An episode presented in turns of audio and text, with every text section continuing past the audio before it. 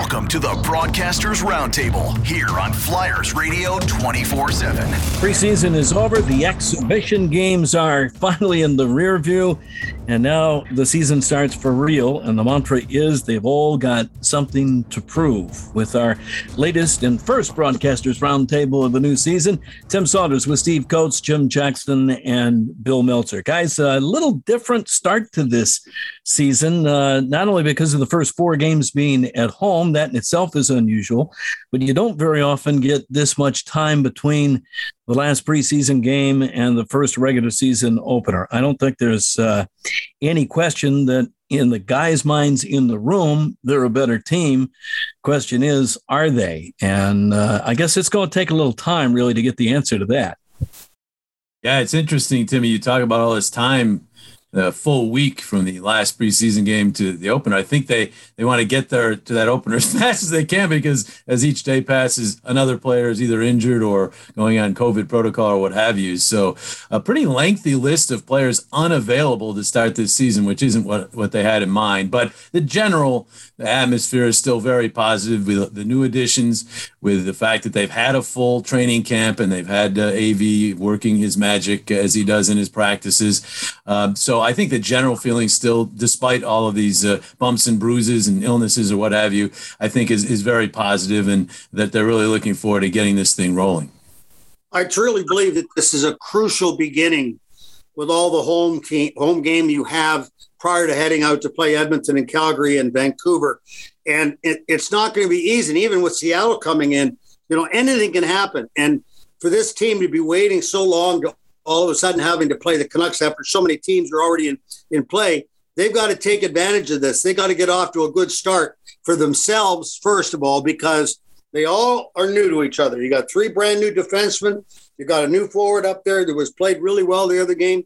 But this this be, this beginning is going to be huge for this hockey club. Yeah, Billy uh, Alain Vigneault said he was going to make the most of this week in between and really kind of get down to systems work and make sure they're all on the same page. And I'm not sure because of the guys that periodically haven't been available that they were able to necessarily accomplish that to the extent that they hoped they would.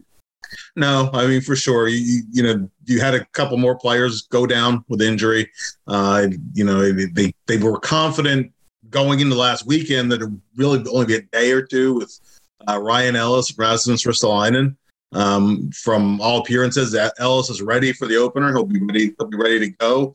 Uh, Ristolainen will miss at least the first game, so that'll put Nick Seeler in the lineup uh, for the opener. I, you know, I, I don't think they necessarily got what they wanted to do done in that in that extra week. I guess the good news is that it gave Ellis a little extra time, and um, they they were able to do a little bit of special teams work at practice and that kind of thing. You know, I I, I agree with Coatsy that the this homestand that starts the season is critical. You know, to uh, to get off on the right foot. You know, to just start establishing a winning identity again. Um, you know, the the last time there was a relatively full season. I mean, the Flyers had the best NH the best, record in the NHL at home. You know, they were uh, top ten goals against and, and, goals per game. I mean, you know, it's gonna it's gonna those kind of things are gonna fluctuate a little during the season. But I think to have a good homestand and show improvement in those areas that struggled, you know, the, the PK in particular, but just just playing the right way, being more competitive five on five, I think you want to set that right from the outset. Well, and you know, as as we looked at the start of the off season, I think we all were kind of shaking our heads like, how is Chuck going to do everything that clearly needs to be done. He had a narrative that he wanted to make every move he made fit, specifically make this team better defensively. There's no question that they've accomplished that. The other thing that people I think are a little reluctant to talk about, the mix in that dressing room just wasn't right. And when they left last year, I think they all knew that.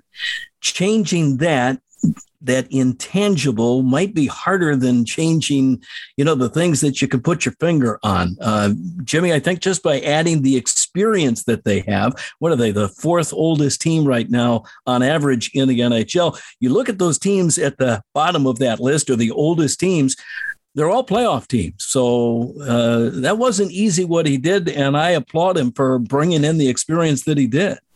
And you know what, Timmy? He he brought in experience, but he brought in energized experience. I mean, we're not talking about the old guys who are just playing out the spring. We're talking about Cam Atkinson, who brings tons of energy with him. We're talking about Keith Yandle. You can't be in the room with, with Keith Yandle and not get pumped up. Uh, Rasmus has this persona about him as this guy that loves to be hated. Um, even uh, Derick Brassard is a, just a, a, hockey geek. He's all hockey all the time. Ryan Ellis, same thing, all hockey. So he went out and got veterans but he got veterans who are all about hockey and kind of have youthful enthusiasm. So I, I think you, you kind of kill two birds with one stone. You get more experience, but you also bring an energy into that locker room, which uh, I don't know if it was lacking, but something, as you said, was lacking, and uh, perhaps it was that energy, that that all hockey mentality that uh, these guys bring. So I'm really curious to see how this all mixes together from a chemistry standpoint. You know, Chuck Fletcher, Alain Vigneault, all of us, all the fans, none of us know. You just don't know until these guys are in games and no preseason games. I'm sorry, don't count. Regular season games that count. That's when you see about chemistry with the team. That's when you see if they're willing to to block that shot and do what they have to do to, to help each other and help the team. And we'll find that out starting Friday. I want to feed off of what you said about the energy because I, I, I truly believe that every one of those guys brings an energy but on top of that, they bring leadership. They've been leaders on other teams. So that is going to help immensely to change the culture, what you've already talked about. This team last year, and I have no idea why, it became too easy to lose. It became accepted. And the answers in a, pro, a post-game press conference were always, well, we played the right way, but we didn't, we don't understand how we didn't win. Well, hold on for a second. The reason that you lost is because you didn't win. You didn't play properly. And I think that attitude has to come back. You got that thing right over your shoulder. It's got a big Flyers logo on it. That's what represents winning. That's, yeah, thank you for pointing that out. But that's what you learn. Yeah, that's what you learn that you represent every time you come out of the locker room, the pride of what that logo is about. And I think it went away. And somehow, and I think with all the additional players we have, the type of players they are, they're gritty players, that that will come back. Billy, at the end of the year, um, Chuck Fletcher said mm, part of the problem was we were just too young in certain spots. Do you agree with him? Well, uh, there were a number of young players last year that they, they went in counting on stepping up into bigger roles. Um, two of whom are gone now. Uh, Phil Myers was, you know, they were counting on 20 quality minutes a night after he showed promise the year before. They were hoping for a full return from Nolan Patrick, and those things didn't happen. You know, and um, I mean, I, I think it was a. I, I, I do think that was that was a piece of it. I, I think what Coty was saying too about the you know guys who are tone setters who who play the right way and everybody else follows suit. That was that was not there. That was not there in the lineup last year. And you, you can look at games that were, you know, not just the final score was ugly in some cases, but they they weren't competitive, you know, and and those were that you just you just can't accept that. Well, um, you know, the old adage in hockey is you can't hurt a guy by stashing him in the American League or in the minors for an extra year. You can't overcook a guy. You won't hurt a guy by having him earn his way to the NHL. You can hurt a guy by bringing him up too soon. That transitions into the decision they made with Morgan Frost. And it wasn't Alain Vigneault. It sounds like it was Chuck Fletcher that made the decision. Hey, let's be fair to this kid. He hasn't played much hockey in the last year. Um, in a perfect world, you would have loved to have him jump into that two uh, center role, number two center role. That was probably unfair to ask him to do that. He'll be better off for going down and kind of finding his game, won't he? I think so. Yeah. I mean, was that for you, Bill? I'm sorry. Uh, no, good. Jim. Anybody? I, I, mean, I, I just think Timmy, when when you think about the trade for Keith Yandle and how they're handling Cam York, kind of a similar scenario there. Yeah. Uh, although the injury to Kevin Hayes afforded Morgan Frost another opportunity to, to make the team. He didn't really grab it. Uh, in fairness to him, he hasn't played a lot of hockey, as you mentioned. So uh, I, I, totally agree. Uh, get him down in the minors, get him reps, get Cam York reps, get Igor Zamula reps, get these guys who are pretty close. Maybe they're even ready, but you know, at least we know they're pretty close. Get them more reps down there. I mean, a perfect scenario for any organization organization is to have veterans performing at a good level and youngsters below them to be pushing them to be really saying, "Hey, I'm ready to be recalled." But you know, there's no room for them yet, and hopefully that's the way it is uh, for the Flyers, both on D and up front. Uh, but I certainly didn't disagree with the, the move with Morgan because he didn't jump out in the preseason games, and so now I think that this is uh, the perfect scenario for him. Hopefully, Derick Brassard does fit the bill as the second line center. But I'll tell you what, if if he doesn't, then there's going to be talk before Kevin Hayes gets back because as Kevin as the coach said, this start this season is so important to this team. They can't afford to be you know at one and three with no production at all from their second line center. They might have to say Morgan you got to give it, you know, you got to do it. And, you know, it might happen. They don't want that to be the case. But again, this start is important. Results matter. They have to get off to a good start or they will have to try some other things. Well, at the very least, the absence of Kevin Hayes for the start of the season, and it's going to be at least 10 games now that he's on LTI. Um, that slotted everybody else up a little bit higher, certainly down the middle than they otherwise would be. I don't think they signed Derick Brassard thinking he was going to be their second line center. But you know what? In the summer, it looked like that was kind of uh, an under the radar addition. That could turn out to be as important as any of the other guys they added. How many years have we been doing this? That every year we go into training camp and we have too many centers, we have too many right wingers, we have too many left wingers. What are we going to do? We're going to to send them to the minors. How many defensemen are we going to be able to to carry? And then all of a sudden, November, you're looking around and saying, where do you think we can get a right winger? Nothing changes. Nothing changes. Too many broadcasters, too, coach. Too many broadcasters. Easy with that. yeah, yeah. I don't want to bring that up, but like the the business is to win. That's what we're all here for. And I, I think Morgan Frost is going to be a good player. I think Morgan Frost is a player that will be a big part of this hockey club down the road. But right now, he he's not in a position to play on the hockey team. The hockey team can't put him in a position. We're not uh, uh, uh, here to teach players at this level, like you said, Timmy. They go to the National American Hockey League, the number one development league in the world, to learn how to play the game. Every one of our players Every one of them have a different rate of maturation. Some get the game a little bit faster than others. But I think that you've got a lot of young kids in, in the American League right now with Scrant. I mean, when I was writing, but Wilkes-Barre, no, I'll get this right, Allentown.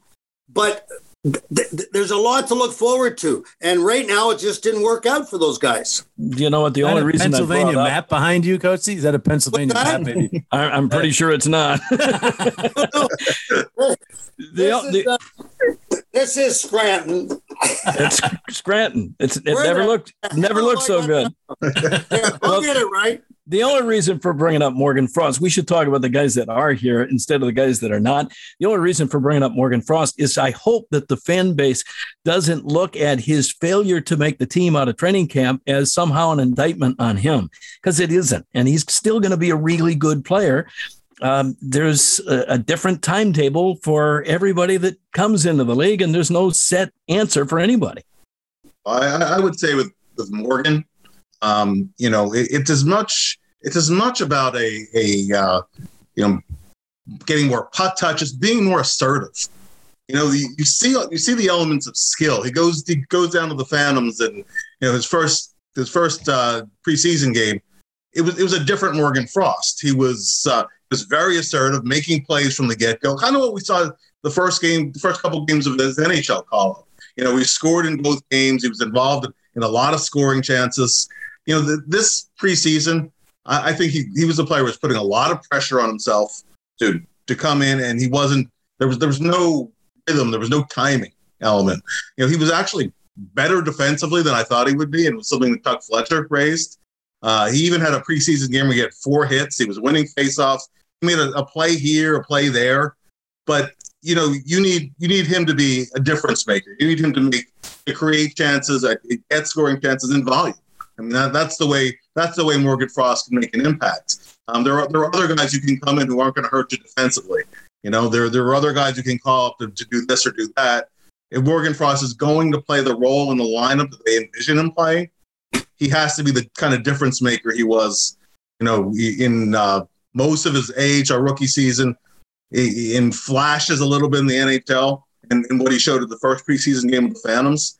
And that's the player he has to become. And it's the same thing with Cam York, too. Cam had moments and you know moments before the season where you you could see glimpses of what he can become but he has to be you know he has to be that difference maker on a on a regular basis moving the puck running the power play making making quick reads and, and decisions because you know because the NHL is very unforgiving and you know mistakes mistakes stand out more in the NHL. In the AHL, you get more opportunity, smaller buildings, a little more space and time to make plays, and you can hopefully come up with some more confident play. That's both for Cam and for Morgan. Well, the other thing too, if I could add to what you just said, the American Hockey League get people flying all over the place because they just want to be able to make the National Hockey League. It becomes very, very tough. But it's interesting. We talk about skating and shooting and passing, all the different skill levels that we talk about. But you know what the no, number one thing is for a player just like Morgan Frost is that all of a sudden he'll go on that ice one day and everything will slow down in his brain Right now, everything's moving fast for him because the game is too fast for him. But that maturation, all of a sudden, the game goes, whoa. And then his skill level, we already know he's got an outstanding skill level, passing, and shooting, all the things we just talked about. But it's just a matter of when that hits. And when it hits, it's going to be good for the Philadelphia Flyers. That's kind of like a night out with Coatsy. Everything kind of slows down. Not for him, it doesn't. well, you know, that depends what you want in life. Okay. All right, let's talk about some of the guys that we expect big things from because clearly there's a handful of guys that need bounce backs, uh, not just one or two. Um, that's what their mantra is. Uh, we've got something to prove. Uh, the obvious one is Carter Hart. Travis Konecny's got to have a bounce back year. I'm looking at the guy I'm really excited to see maybe take a step back to where he was is the other Travis. And I think having played or he's going to be playing with a new defensive partner, I think that's going to help him immensely.